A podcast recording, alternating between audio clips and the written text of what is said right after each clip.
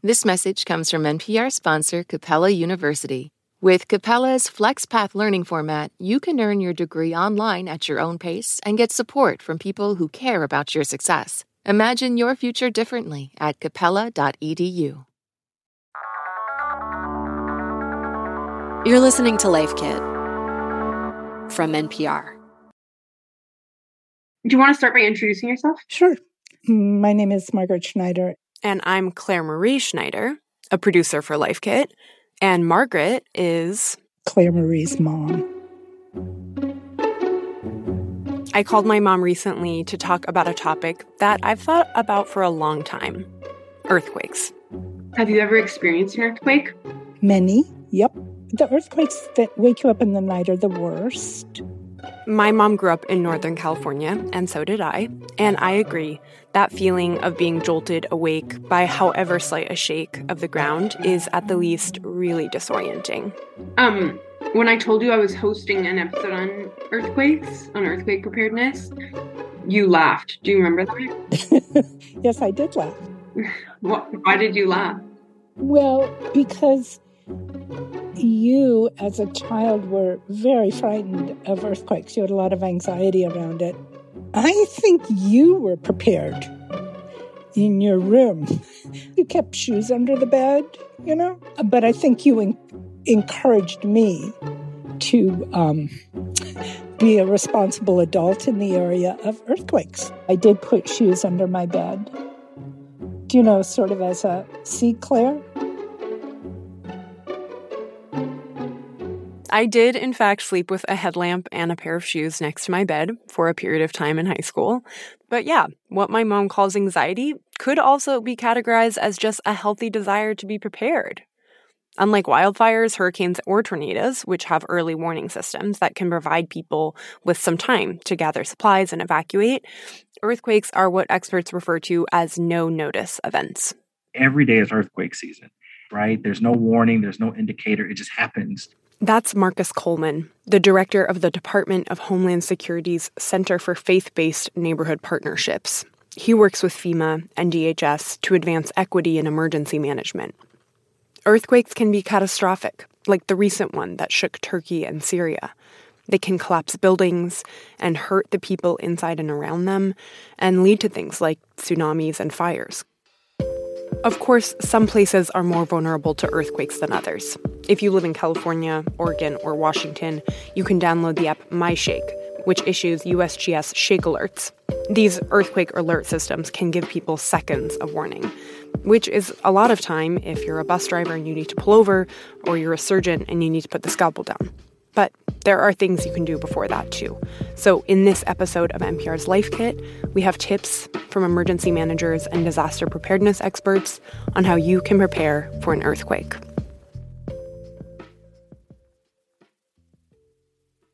Support for this podcast and the following message come from Integrative Therapeutics, with vitamins and supplements previously available only through practitioners, including Cortisol Manager. Unlock your best self with clinician curated supplements from Integrative Therapeutics, now on Amazon.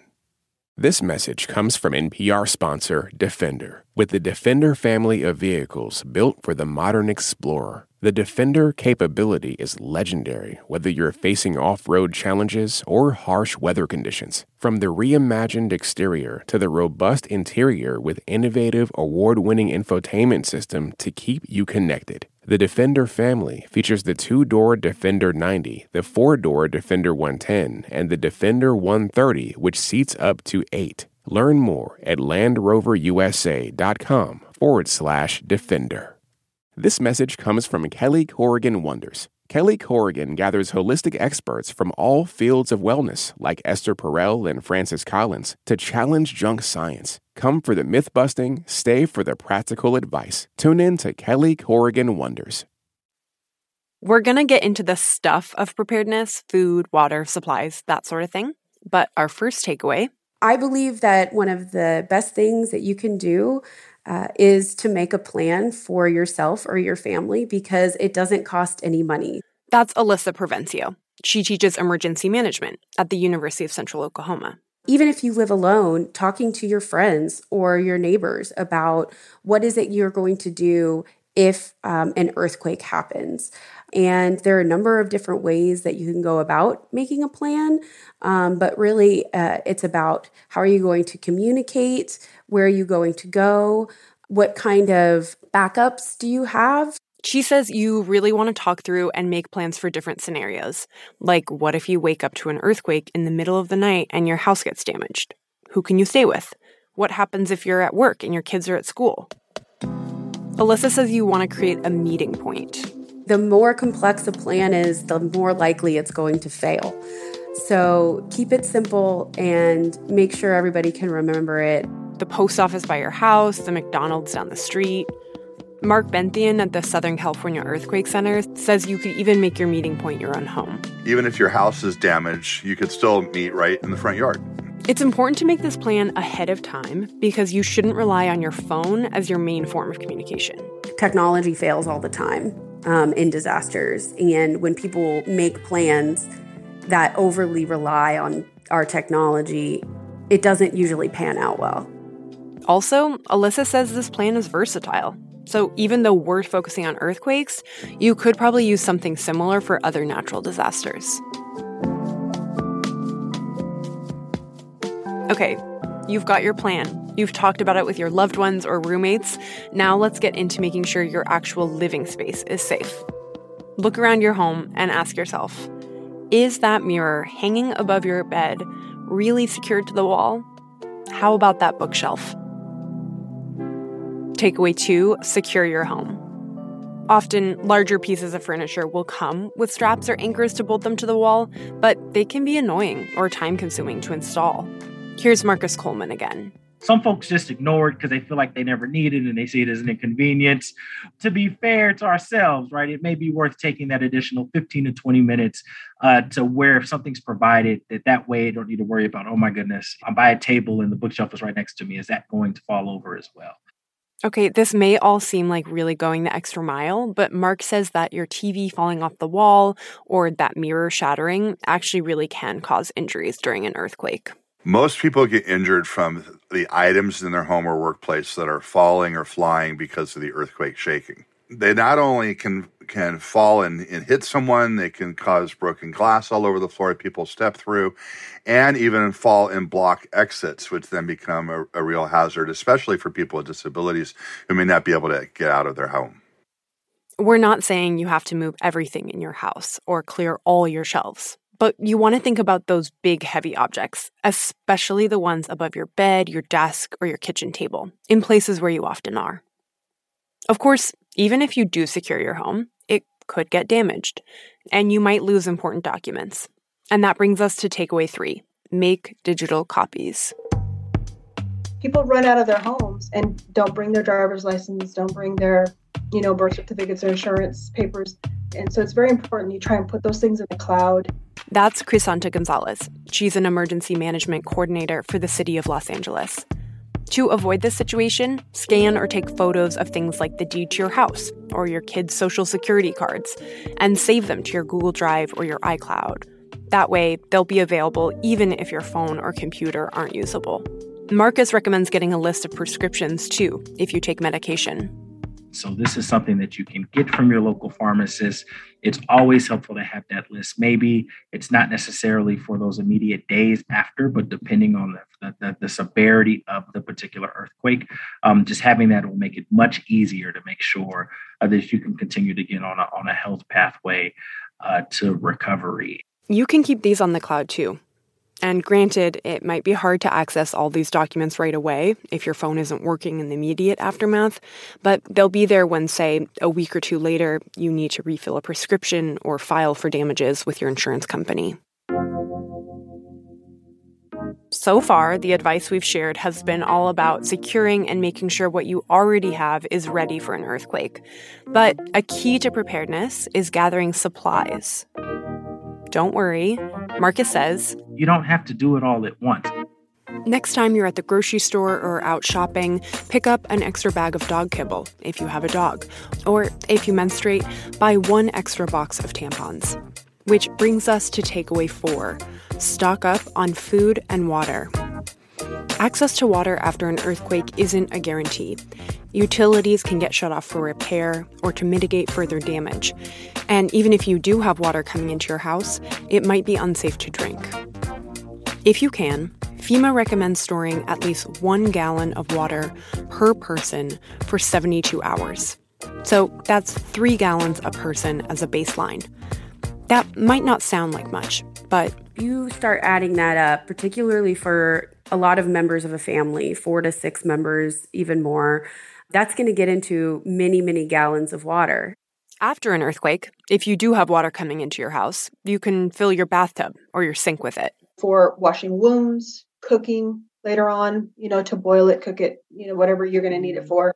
Just to be clear, this is in addition to that one gallon of drinkable water per person. FEMA also recommends storing at least 72 hours worth of food for everyone in your family. You'll want to look for food that will last, like canned beans or power bars, and you can also buy vacuum sealed meals, like you would take camping, says Alyssa.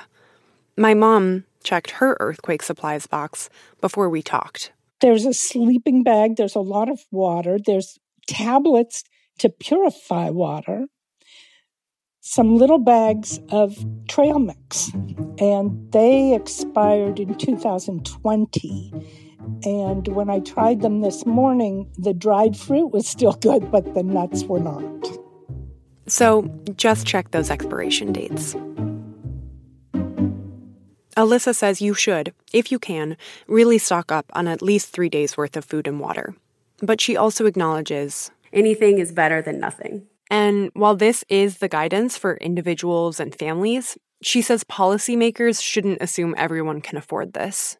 And so we should start from assuming that somebody does not have the ability to put away three days worth of water for each family member or three days worth of food when they can't even put food on the table for that week. Even if you have food and water stored up, you might have to evacuate if an earthquake happens. Maybe there's a gas leak or your home is damaged to the point it's not safe to be in, in which case, those supplies won't do you much good. So, takeaway five pack your go bag. A go bag is different from the home supplies we talked about. Everyone in your household should have one, and they should have enough food, clothing, and supplies to last three days. When you think about what you want to have in your go kit, you almost think about like, what would I need if I was going camping for a weekend where I wasn't going to have water and power? Uh, just everything that I would need to really survive that weekend. With that camping frame in mind, experts I talked with recommended closed toed shoes, like the ones I kept under my bed in high school, heavy duty gloves to pick up debris, a flashlight in case the power goes out, and maybe a hand crank radio to make sure you can get local updates in case your phone isn't working. You also want to think about items that are specific to you, like if you wear glasses, throw an extra pair in there. Put your medications in there too. But you also want to make sure that your go bag is actually a go bag. I've heard of people, for example, making these very elaborate go bags um, that have all the recommended items in them, but then they can't carry it. And it sort of doesn't do you any good, right, to have all of that if you can't even walk 10 feet out of your door. Okay, you've got your supplies, you have a plan, you've secured your home. But what do you actually do during an earthquake? Let's start with what not to do you know, one thing that we can't seem to shake off is people going to the doorway. A lot of people believe that you can go stand in the doorway and you're safe, and, and that's actually not correct. All the experts I spoke with agree don't stand in doorways. That guidance is outdated, and according to the Earthquake Country Alliance, in many modern homes, doorways are no stronger than any other part of the house and will not protect you from injury. So, what should you do? We call it drop cover, hold on. Drop cover and hold on. Drop cover and hold on to something. Drop cover and hold on. Get under the desk and drop cover and hold. In case you missed that, it's drop, cover, and hold on, and it's our final takeaway. If you feel the earth shaking, immediately find a stable piece of furniture and get underneath it. Hold onto the leg of the table or desk if you can, and use your other hand to cover the back of your head and neck. You really want to protect those areas to prevent injury. You can even try this at home as part of your plan. Don't wait until the ground is actually shaking. In terms of how long to stay dropped, covered, and holding on, Crisanta says to stay put for about five seconds after the shaking stops. But what about aftershocks? You know, smaller, but still potentially dangerous earthquakes that can happen following the main shock. Crisanta says it's the same guidance. You know, and if it starts shaking again, just go under another piece of furniture and do it again. Drop, cover, hold. Drop, cover, protect your head. Of course, we're not always going to be near a desk or a table. If you're in your car or if you physically can't get underneath something like a table, because for instance, maybe you use a wheelchair, there's guidance on what you can do during an earthquake. You can find that at earthquakecountry.org slash step five. By the way, you'll want to use the number five to make that URL work. Something that a lot of the experts I spoke with emphasized is that preparedness doesn't just look like physical objects that you gather. The thing that I feel like is most underemphasized in preparedness is just the role that partners and, and connections play in social connections. You can have all the go bags in the world, but Alyssa says preparedness shouldn't stop there. Just because you have a bunch of prepared individuals doesn't mean you have a resilient community. Um, and that really that resilience comes from having good relationships with your neighbors. It comes from basically people talking to people. If you know you live next door to an elderly person or someone who lives alone, check in on them after an earthquake. If you're trained in first aid, put your skills to use by assisting those in need. You can talk to your neighbor or coworker today about anything new you might have learned in this episode. That's a small step towards getting prepared as a community. All right, it's time for a recap. Takeaway one make a plan. Talk to your family or friends about what you'll do in the event of an earthquake. Takeaway two secure your home. Bolt large furniture items like bookshelves and TVs to the wall, and make sure to remove things like shelves and mirrors from above your bed or desk. Takeaway three make digital copies of important documents like your driver's license and birth certificate. Takeaway four stock up on food and water. Takeaway five pack a go bag with other supplies in case you need to evacuate your home. And takeaway six say it with me drop, cover, and hold on.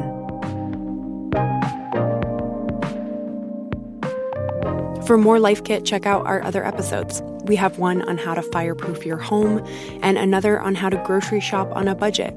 You can find those at npr.org slash lifekit.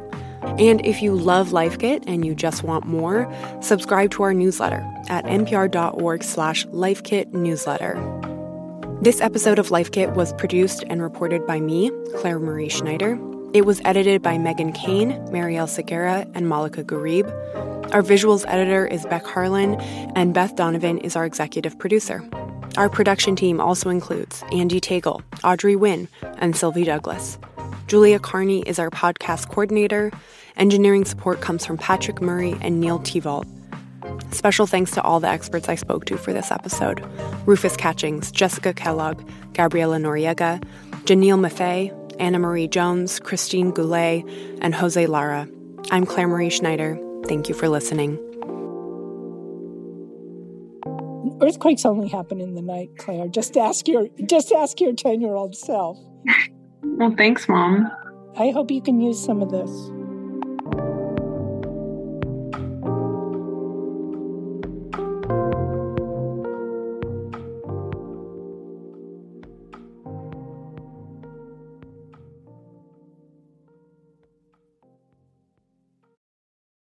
With NPR Plus, there's more to hear, like extended interviews with some of the experts we talk to at Planet Money and The Indicator. It's a mistake for economists to only think about economic efficiency when considering policies because you'll actually wind up with a worse outcome. And with NPR Plus, you help keep NPR going. Learn more at plus.npr.org.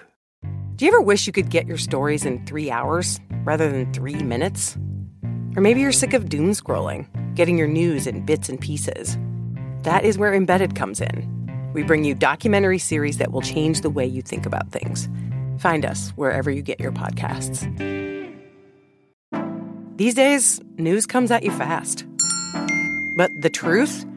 getting there takes time. There's something that hasn't been disclosed yet. Embedded is a podcast that takes the time to look beyond the headlines. How how did this happen? How did we get here? With original documentary storytelling. Listen to NPR's Embedded wherever you get your podcasts.